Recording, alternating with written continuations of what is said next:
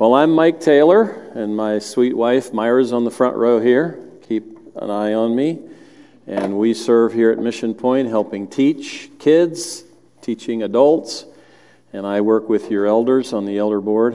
And uh, for the last month, since Kondo asked me to speak today, to be the last guy to speak on the book of Proverbs, I've asked God to give me a lot of wisdom in what I say to you today that you would hear God and not me. I think that's possible. And that there would be successful application of this message in your life. I realize that most of what I say you'll forget by the time you walk out the door, but through the power of the Holy Spirit, it's possible that something will penetrate your heart that will change your life today. I've so benefited from this book right here called the Bible and from the wisdom of people around me that that's what I want to do today, share that with you. You know, James says that our life is a mist. It's here and it's gone. Job says that our life is like a breath of air. And David, who wrote Psalms, says that we're like a whiff of smoke, it passes away. First Lady Bush, at the age of 92, passed away this week. I would imagine if you talked to her husband and her kids and grandkids, they would say her life was here and it was gone. It's hard to believe she's gone. And did you hear what her granddaughters read yesterday at her memorial? Proverbs 31. It's pretty amazing. So if you're young, you don't believe what I just said, that life is just like that. But if you're old, like me, old people out there, you agree? It is. It's passing really fast. So, here in a couple weeks, I'll be 61. I'm passing the 60 mark.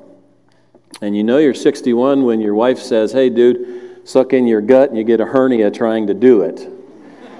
you know you're 61 when you laugh so hard that your tears run down your leg.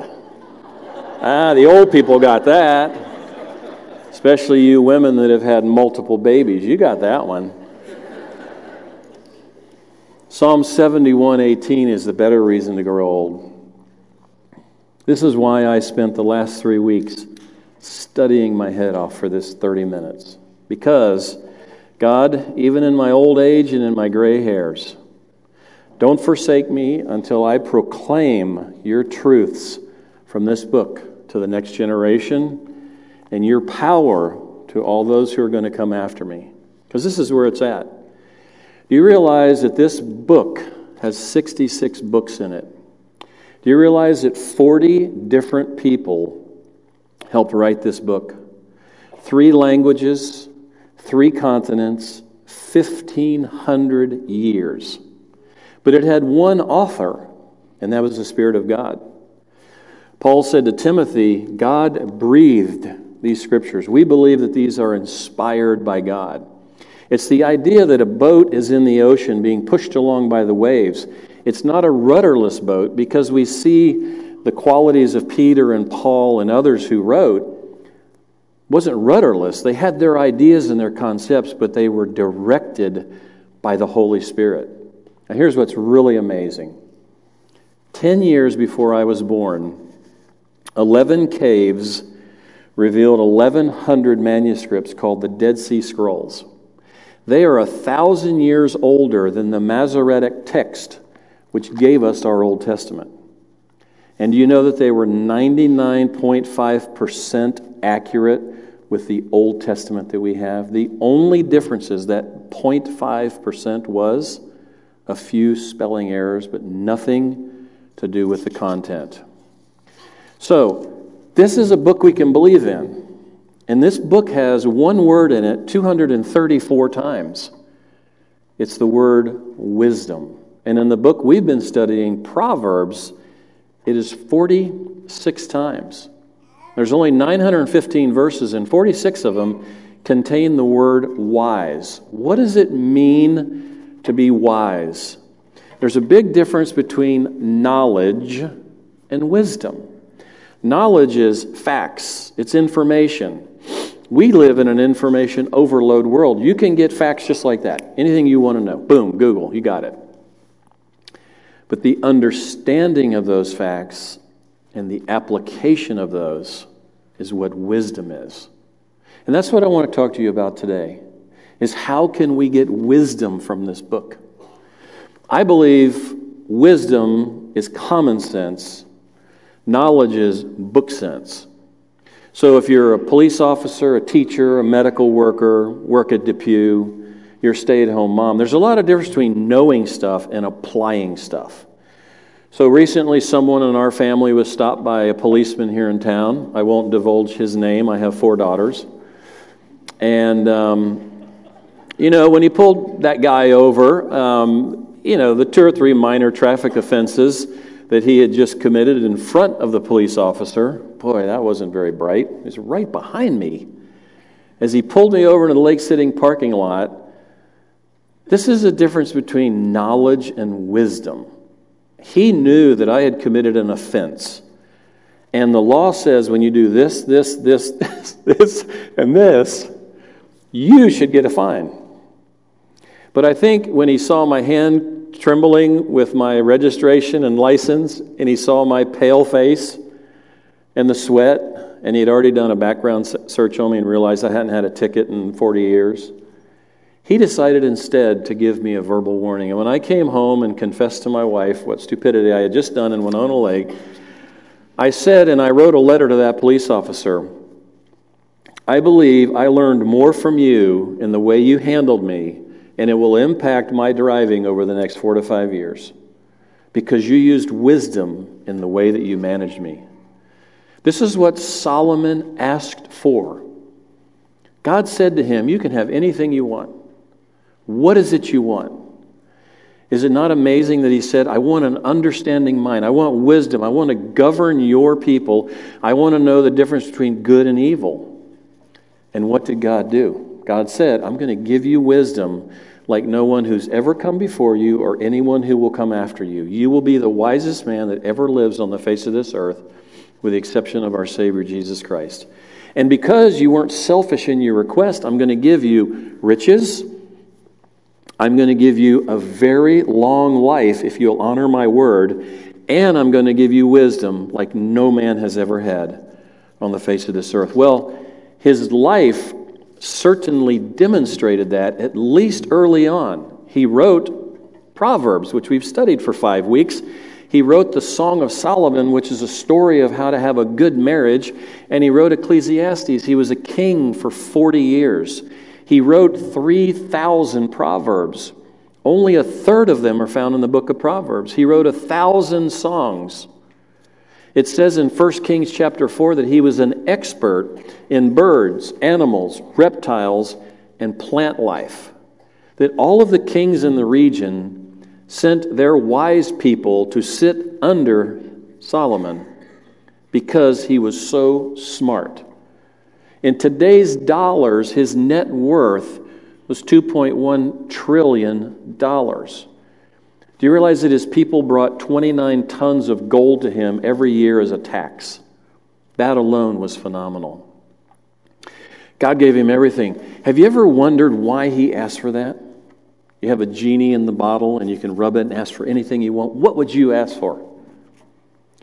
Well, here's why I believe he asked for wisdom. I think there was something inherently smart about this guy in his 30s, because that's about when he acquired the throne. The throne. But he also was the son of King David, a dynasty of 40 years. Can you imagine sitting around the fire talking to your dad, David? And he says, Yeah, son, I started out, I was just a shepherd boy. I was out watching sheep on the hillside. Yes, remember the Masoretic text says this is 99.5% accurate. Yes, I killed a lion with my hands. It says he grabbed him by the mane and clubbed him. The Maasai are the only people that kill lions with their hands. Everybody else uses guns at 200 yards. He killed a bear. And then can you imagine your dad telling you the story of Goliath? That he slew this giant with a slingshot and chopped his head off, and the Philistines ran away. But then can you imagine your father or hearing your brothers talk about that your mother had an adulterous relationship with your father, and your father had her husband killed. His name was Uriah, her name was Bathsheba. Can you imagine being the brother of Amnon, who had an incestuous relationship with his sister Tamar against her will? And two years later, Absalom, yet another brother, kills Amnon because he's so mad at what he did to their sister. And then that brother, Absalom, revolts against his father, is hung in a tree by his beautiful hair, and speared to death. Can you imagine what this young man had seen and heard in his lifetime? And I believe he knew that he needed wisdom to perpetuate the good that he had grown up with and to avoid the evil that he had seen in his own family. And you see, that's one of the beautiful things about our Bible is it doesn't sugarcoat everything. It tells us the real deal. It's messy at times. And this guy grew up in a very messy environment. Well, after a month of gleaning through this book, reading it, I typed every word into my every passage into my computer that had the word wisdom in it. I've listened to podcasts. Myra's passed all kinds of stuff on to me. I've read some books. I've come up with three critical principles that I think we need if we want to have this wisdom in our life. Proverbs 1 and verse 7 says the following We must have the fear of God in our life because the fear of the Lord is the beginning of wisdom, it's the beginning of knowledge, it's the beginning of getting information. Now, fear of God is not scared. Okay? I'm not scared of God. I am not afraid of Him. But fear of God, as Charles Stanley says, is an attitude that acknowledges your dependence, absolute dependence upon God for everything. Moses said in Deuteronomy, when you get to the promised land, God said this through Moses do not forget, it is I who gives you the ability to gain wealth. If you're a hotshot, white collar, worker making a ton of money right now, don't have confidence in yourself. Have confidence in the fact that it's our great God that allowed us to live in a great country, which gives us a great ability to gain wealth. Martin Luther calls it filial fear. I had never heard of this concept before. It's the fear that a child has of their parent. Now, I have two of my four daughters sitting next to Myra right here on the front row. And I hope that they would say to you, they've never been afraid of me. There are times in the early days where they got their little booty spanked, where they might have been scared at the moment, but I hope that they had the same filial fear that Martin Luther talks about, and that is, I love mom and dad so much, and I want to please them so much that I don't want to disappoint them. That's what fearing God is. Fearing God is this deep reverence and respect for the God, the King of Kings, and the Lord of Lords. You know, I grew up saying yes, ma'am, no, ma'am, yes, sir, no, sir. I grew up in the South.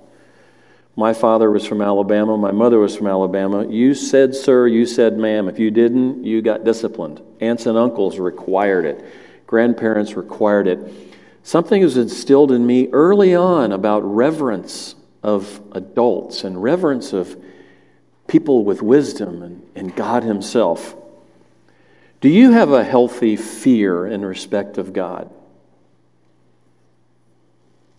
Do you have that? Do you have a real desire in your heart that you want to please God? You deeply want to please Him. Something about respectful people. I was thinking about this. I work at MedStat, and I worked yesterday, and I was just thinking about this from patient to patient and just how some people are naturally kind and respectful. And I thought, you know, those are the people that just seem to get ahead in life. And Solomon knew that, that we need to have this deep reverence and love for our God. Here's the second thing I, I gleaned we have to be attentive to God's voice. We have to actively listen.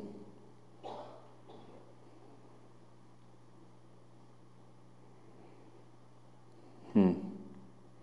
I know what you're saying. He's 61. He forgot what he was going to say next. no. Myra and I have spent the last 29 years working in Africa.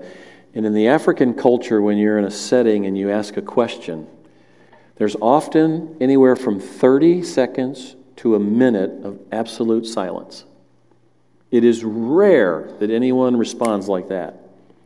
And it's usually the oldest man that responds before the younger guys respond, even if the young guys are more educated. Wisdom is crying out to you today. Wisdom wants you to listen, and we have to have an attentive ear to God's voice. Proverbs 120 through 21 says the following. Listen to this phenomenal verse. Wisdom is crying in the streets. In the markets, she raises her voice. At the head of the noisy streets, she's crying out. At the entrance of the city gates, she's speaking. In Proverbs 8 says, Doesn't wisdom call? Does not understanding raise her voice? And in that first chapter, Solomon says, I've called you. Wisdom has called and called, but you refused to listen. Do you remember the videos that we have at the beginning of church? Every single one of them had the same phrase on it. You remember this phrase? Or were you so fascinated with Hunter's response? Here's the phrase Sometimes it is the simplest and most straightforward truths that our frantic and fast paced hearts need to hear. If there's one thing about my country, about my culture, because we work in multiple cultures, we work in Africa, we work in Haiti, where these cultures are diametrically opposed to this culture, is that we are frantic and we are fast paced. When I was a kid at Grace and you walked from class, you talked to people. I comment to my wife every day when we, when we pass Grace, people have their phones. It's just data, data, data pounding into our heads. When can we sit and just listen to the voice of God? The word ear or ears appears so many times in the book of Proverbs. Solomon knew the importance of this piece of anatomy. God gave us two of them. And he uses the word to incline which means to pay close attention, to heed, to obey, to be attentive. In Proverbs 4 and in Proverbs 5, he says the following My son, be attentive to my words, incline your ear to my sayings. The ear that listens to life giving reproof will dwell among the wise. Incline your ear and hear these words and apply your heart to my knowledge. Now, this is my favorite part of the message because I love human anatomy. I spend all day long, I'm a PA in urgent care. I've been doing it since 1981, and I am constantly trying to figure out what's wrong with you. That's what I'm constantly trying to do. And so I have brought a very high tech prop today. This is what happens when you turn 60 you forget about PowerPoint and all that. This is my prop, okay? Can you see it? It's a penny, it's a dime, and it's a button. A penny, a dime, and a button. If you have ever entertained evolution, please stop today when you hear just this little section. If you use these, raise your hand. Q tip. Oh my goodness. I'm going to give you some free medical advice. Don't ever put that in your ear again. I've never had one of these in my ear. And I was thinking last night, I was in my study by myself, and I go, maybe that's why Myra's always telling me I can't hear anything because I need to clean my ears. but you don't need to clean your ears. These don't clean your ears. Do you know that? Your ear isn't dirty. My favorite thing is when they bring a five year old in from Jefferson. His name's Bill. And Bill says, Robert threw a rock in my ear. We know Bill stuck the rock in his ear. Why? Look at your ear.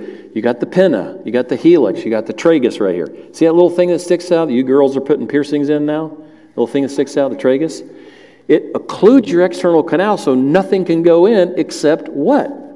Sound waves. Well, at the end of your ear canal, the size of a dime, is your tympanic membrane, which is called the eardrum, size of a dime.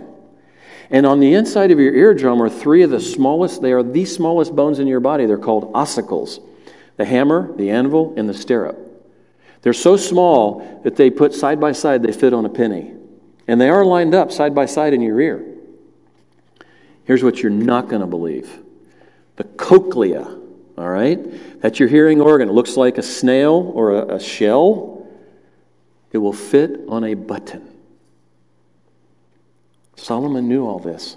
He knew that God designed these ears. Do you realize that when you're hearing me, my voice, when it goes through your external canal, by the time it hits your eardrum, it has amplified 20 times without an amplifier, just because of the anatomy. When we want to look in your ear with an otoscope, we have to take your helix and pick up on it a little bit because we have to get your ear canal straight to be able to see your eardrum. So, right now, as I'm talking, those sound waves are hitting your eardrum. It's going like that. It hits those three little ossicles. They vibrate, and those ossicles then hit your cochlea, and the cochlea begins playing the piano. Okay? How many keys on the piano? 88. You have an organ in the middle of your ear called the organ of Corti. It has 20,000 keys. Each key has a 100 hair cells. So, you guys going bald? You got two million hair cells, hair cells in your ear. Isn't that great? God put them there. So just, you know, have peace tonight when you look at your bald head. Hey, I got 20 million, 2 million in there. And so when that hits your ear, it just sends those little things vibrating all over and it touches your osseous nerve and your otic nerve and it goes straight to your brain and you hear everything that I'm saying. It's an amazing creation, but we have to take advantage of that creation if we're going to hear the voice of God and understand wisdom. So, one of the things I did in preparation for this 30 minute message was I bought a book called Whisper How to Hear the Voice of God. It's written by Mark Batterson. This guy's fantastic. Google him, get his books. Great. He's the pastor of National Community Church. And I want to read something to you that he says right in the beginning of his book. 50 years ago in Paris, France, a doctor by the name of Tomatis. Dr. Tomatis was confronted with the most confounding patient in his 50 year history as an otolaryngologist, an ear, nose, and throat doctor. A renowned opera singer came to him and could no longer hit certain notes, but they were well within his range. And so, as he studied the opera singer, he determined that they produce 140 decibels of sound. Guess what produces 140 decibels when it takes off? A jet. And that 140 decibels was ringing in this opera singer's head. So it was probably even louder than 140 decibels. And the discovery led to a diagnosis that the opera singer had been deafened by the sound of his own voice. Whew, man, we talk a lot in this culture. The voice can only reproduce what it can hear. You want to reproduce God talk? You better hear God talk. Could we possibly be suffering from a spiritual tomatis effect in our culture today? It is possible that what we perceive to be relational, emotional, and spiritual problems are actually hearing problems, ears that have been deafened to the voice of God. It is the inability to hear his voice that causes us to lose our voice and to lose our way. So that's two things. First one is we got to fear God. We got to have a healthy, deep respect of God. We have to be attentive to his voice. We have to use this amazing creation called ears. So, yesterday, as I was looking at patients, they had no idea. I was so fascinated with ears yesterday. I'm looking in there and I'm thinking, they have no idea I'm preaching on their ear tomorrow. And I saw that tympanic membrane in there and the umbo that it stretches across, and I'm just thinking, those tiny little bones are vibrating and the cochlea is picking up. And do you realize you have 20,000 hair cells in the middle of your ear? It's just so cool. But here's the last one. And this is the one that's deeply personal. and that is to write God's word on the tablet of our heart. We have to take this wisdom and it has to penetrate our heart. What does it mean to write God's word on the tablet of your heart? It means to have a permanent place in your heart and in your mind where you store this information that you've heard. I'm standing here today not because I'm anything special, but I am here because of the sovereignty of God and great parents. Parents who believed in these three things that I'm saying to you right now, but they always didn't believe in these three things. Dad, Pop, we called him, was the first to hear when wisdom cried out to him. He inclined his ear to God and I watched him incline his ear to God until the day he died. Proverbs 3 in verse 1 says, Son, don't forget my teachings. Let your heart keep my commandments, for length of days and years of life and peace they will add to you. Let not steadfast love and faithfulness forsake you. Bind them around your neck and write them on the tablet of your heart. This stuff has to be in here. So in 2009, a couple years before my dad passed away, Myra and I made a habit to go to South Carolina and relieve my brothers. I had two brothers and a sister in law there. Uh, of helping take care of him because he was in the full, full, stages of Alzheimer's and it had really ravaged his life.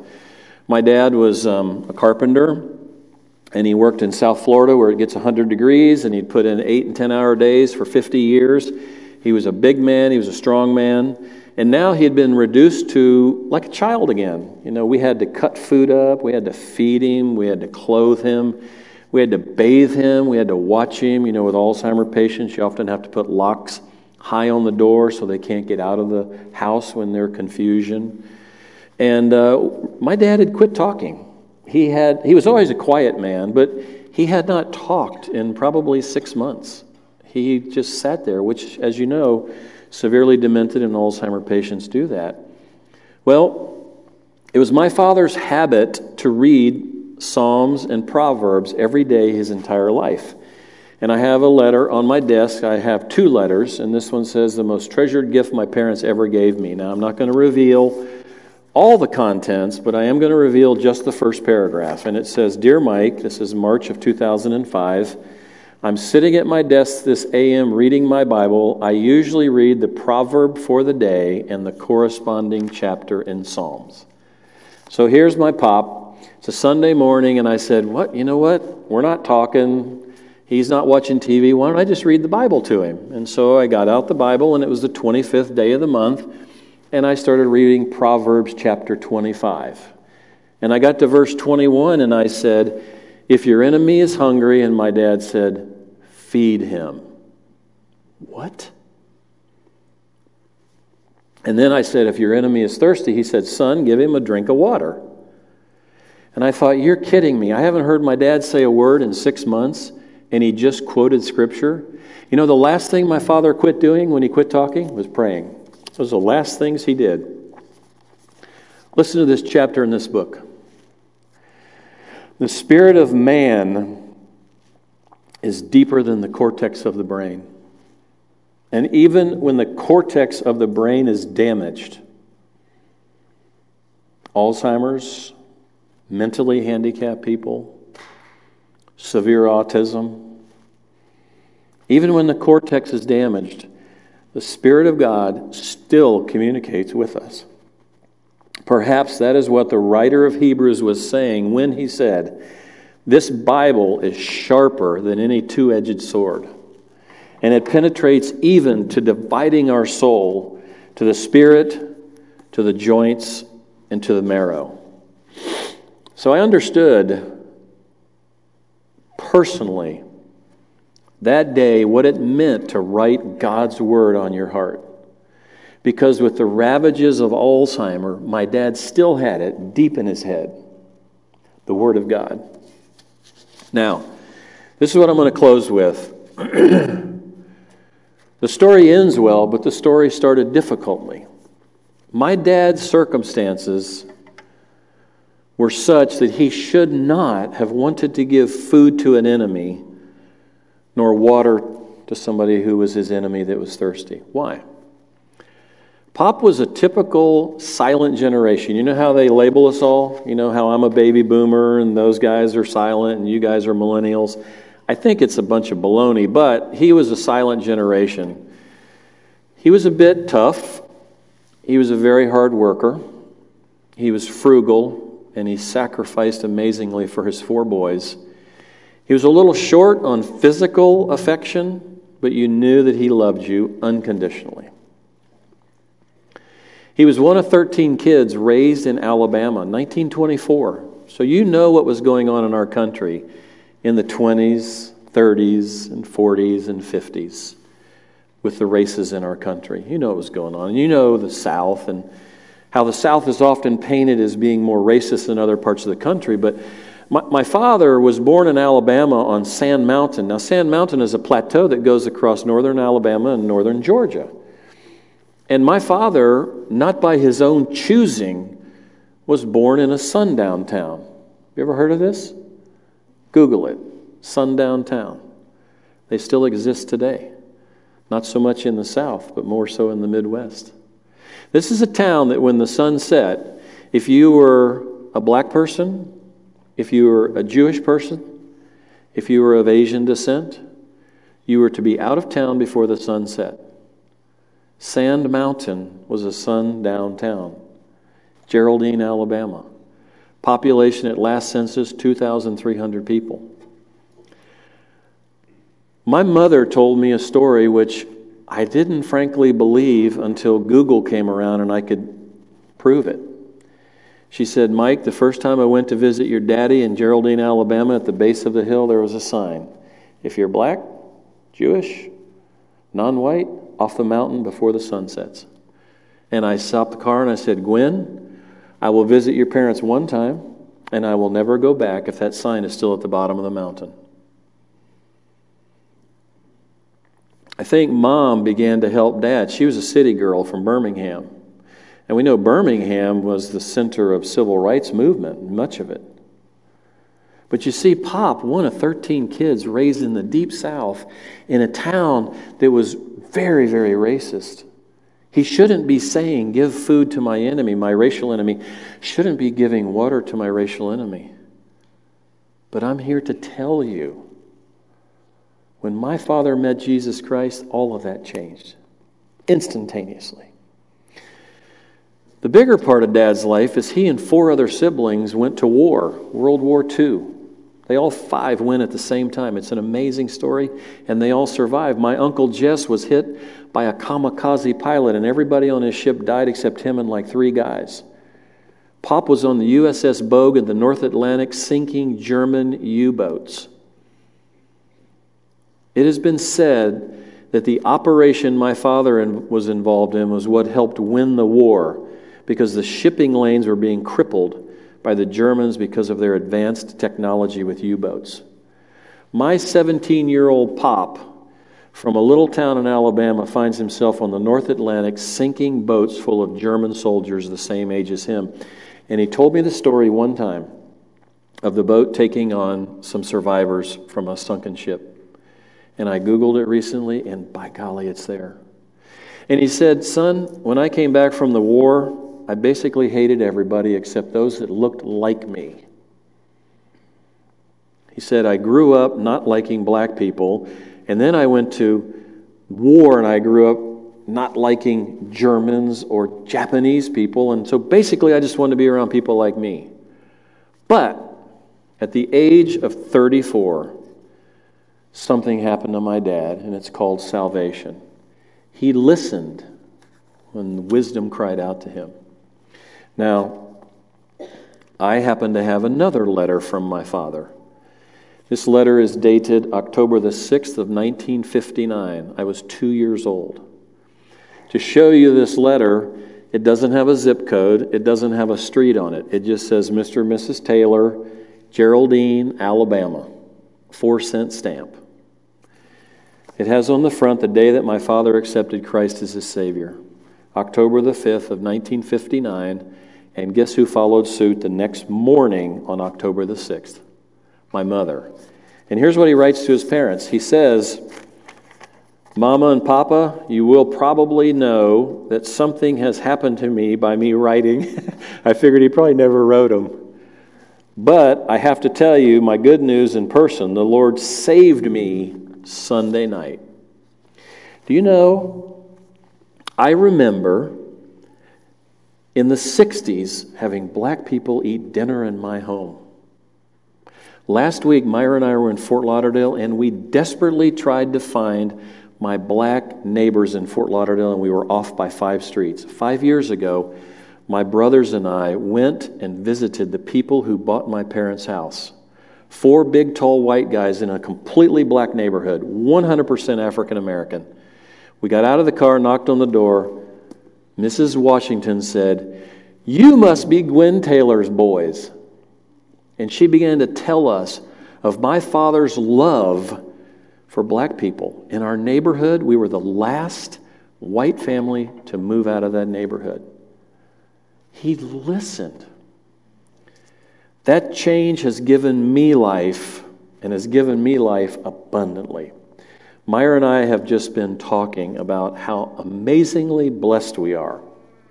Four daughters, three son in laws, seven grandkids, incredible job, beautiful house, wonderful schools, nice neighborhood, wonderful church.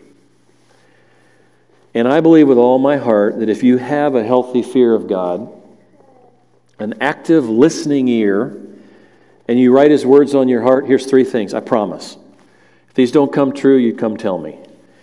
You will be blessed. That means happy.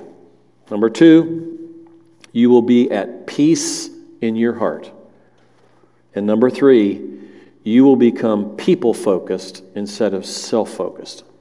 And that's what it's all about in the Christian life. So, God, thanks a lot for this time with my Mission Point family. I commit these words to you, I commit this message to you, and I pray that through the power of your Holy Spirit, that something that was, was said today would penetrate the soul of our people here today and be applied in their life. We commit it all to you in Jesus Christ's name. Amen.